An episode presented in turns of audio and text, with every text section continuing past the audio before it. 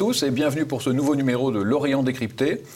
Aujourd'hui, euh, l'actualité nous emmène dans le Caucase, dans les montagnes euh, du Haut-Karabakh et plus précisément dans une petite république qui s'appelle l'Artsar. Euh, c'est une petite zone donc ethniquement arménienne, enclavée en territoire azerbaïdjanais et qui, depuis la chute de l'Union soviétique, bataille donc pour son rattachement à l'Arménie.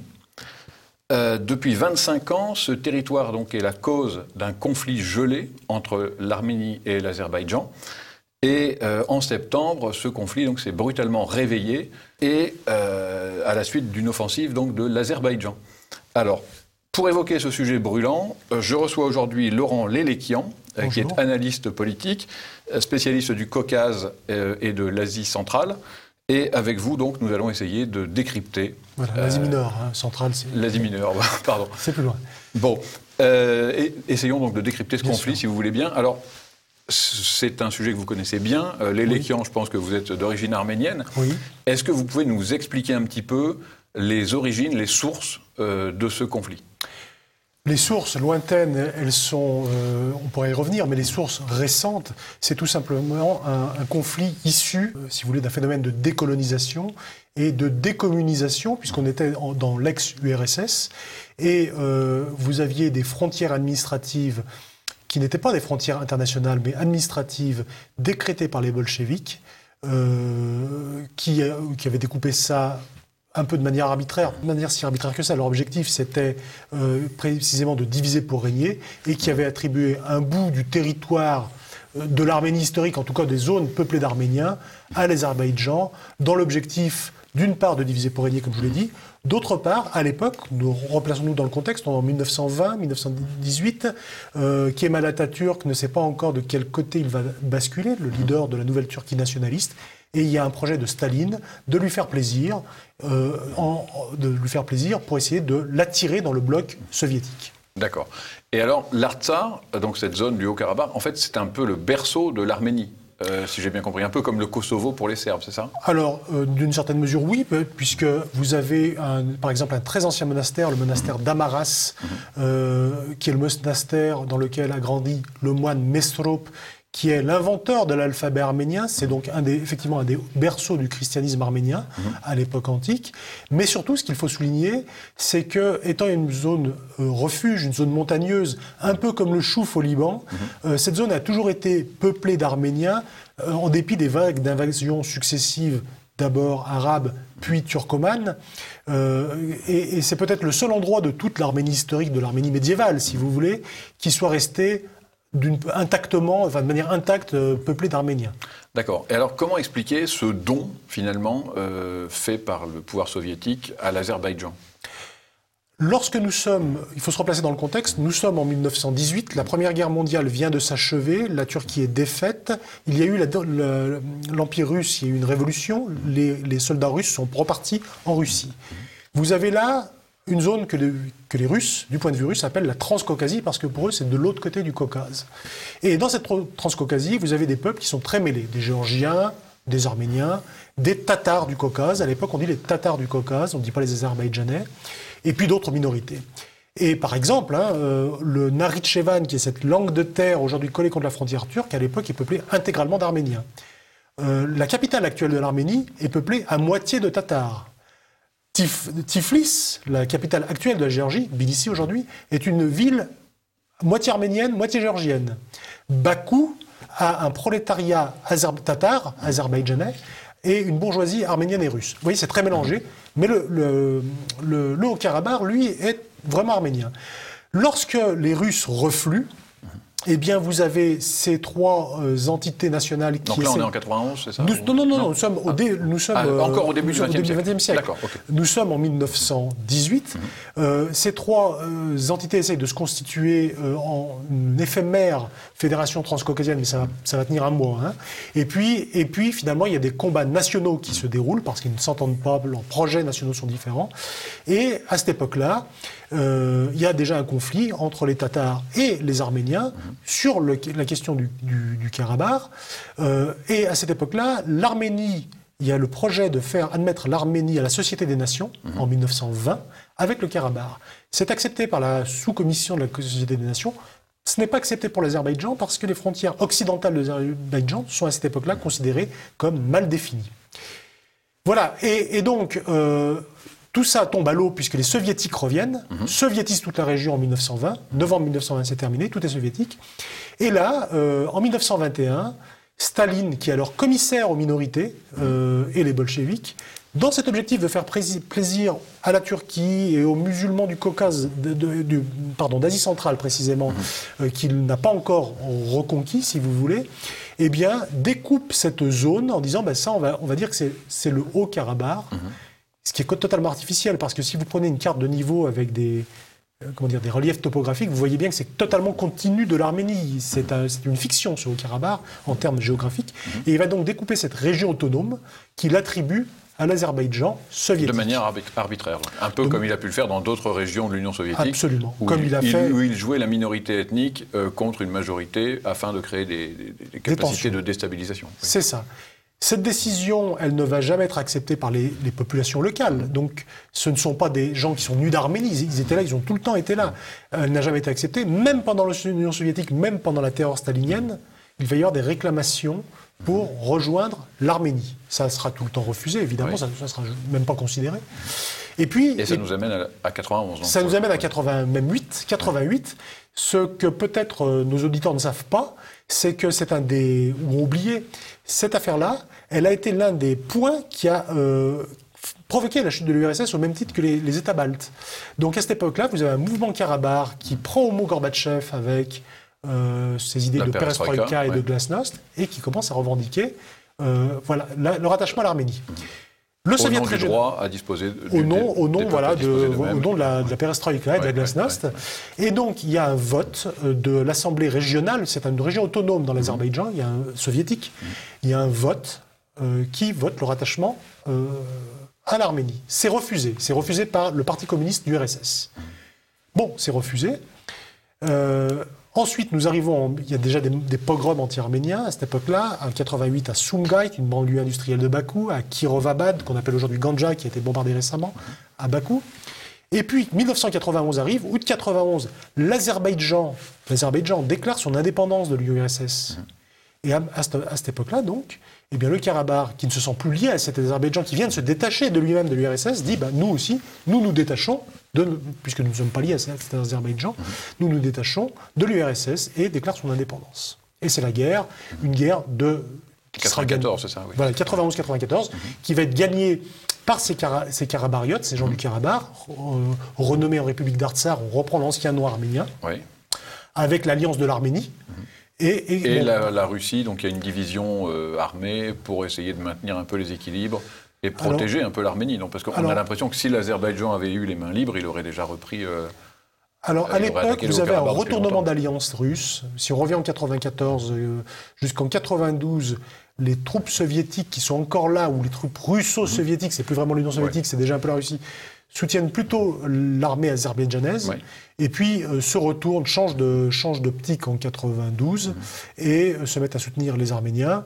Mmh. Et, ça, effectivement, ça, ça facilite euh, les choses, mais il faut bien voir que vous avez une population autochtone qui tient un territoire montagneux, difficile mmh. d'accès. en termes topographiques, encore une fois, c'est une montagne, alors que l'Azerbaïdjan, c'est la plaine de la mer Caspienne. Alors jusqu'à maintenant, on avait donc ce conflit gelé, c'est-à-dire qu'il faisait en gros euh, un ou deux morts par mois, malgré tout. Alors c'est quand même trop de morts évidemment, mais néanmoins c'était extrêmement limité. En gros, c'était les soldats qui venaient faire leur service militaire dans une zone un peu euh, à risque et qui pouvaient euh, avoir un accident pratiquement, à, hein, écoper d'une balle perdue ou, d'un tireur d'élite. et là, en septembre, on a eu une vraie offensive de, de grand style, si je puis dire, c'est-à-dire vraiment délibérément massive et faite pour reprendre un territoire, pas seulement pour... Euh, on n'a pas l'impression que c'est vraiment que pour marquer le coup. Quoi. Ça a l'air d'être vraiment quelque chose de puissant. Absolument. Alors comment l'expliquer? Comment expliquer que, boum, d'un seul coup, 25 ans après, ça... Je vais répondre à votre question, mais avant de me répondre à votre question, peut-être un point. On présente effectivement assez souvent dans les médias, parce que les médias sont dominés par les grandes agences de presse, le Haut-Karabakh comme zone de conflit. Euh, moi, je me suis rendu à plusieurs reprises. C'est un, pays. C'est un pays avec des gens, avec des civils. on imagine des tranchées, des barbelés, euh, Verdun. Non, vous avez des villes, vous avez une infrastructure qui a été reconstruite, qui avait été reconstruite, euh, et, donc vous avez une vie. Hein, y a des voilà. Euh, effectivement, il y avait une zone de contact, de front où, c'était plutôt délicat, mais le pays vivait. Qu'est-ce qui s'est passé là? Eh bien, il s'est passé deux choses. D'abord, euh, vous avez le pari. L'Azerbaïdjan avait fait le pari que le Karabakh, l'Arménie finiraient par se lasser, puis que eux, avec tous leurs pétrodollars, pourraient étouffer le pays et finalement euh, mener une sorte de transaction. Bon. Surtout avec le nouveau, le nouveau Premier ministre arménien Nicole Pachinian, qui n'est pas un héros de guerre de 94, qui est un libéral. Euh, il y avait peut-être l'idée qu'il serait plus tendre sur la question du Karabakh ou moins, moins accrocheur. C'est pas du tout ce qui s'est produit. Et parallèlement, le régime Aliyev en Azerbaïdjan, lui, est mal. Il est mal parce que les ressources venues du pétrole chutent. Euh, donc, il, enfin, vous avez des banques, des grandes banques du pays qui sont en, banqueroute. Vous avez la, la, SECAR, le fonds souverain, qui a dû dilapider une partie de ses avoirs pour soutenir la monnaie nationale qui s'écroule. Donc, il avait besoin d'une guerre.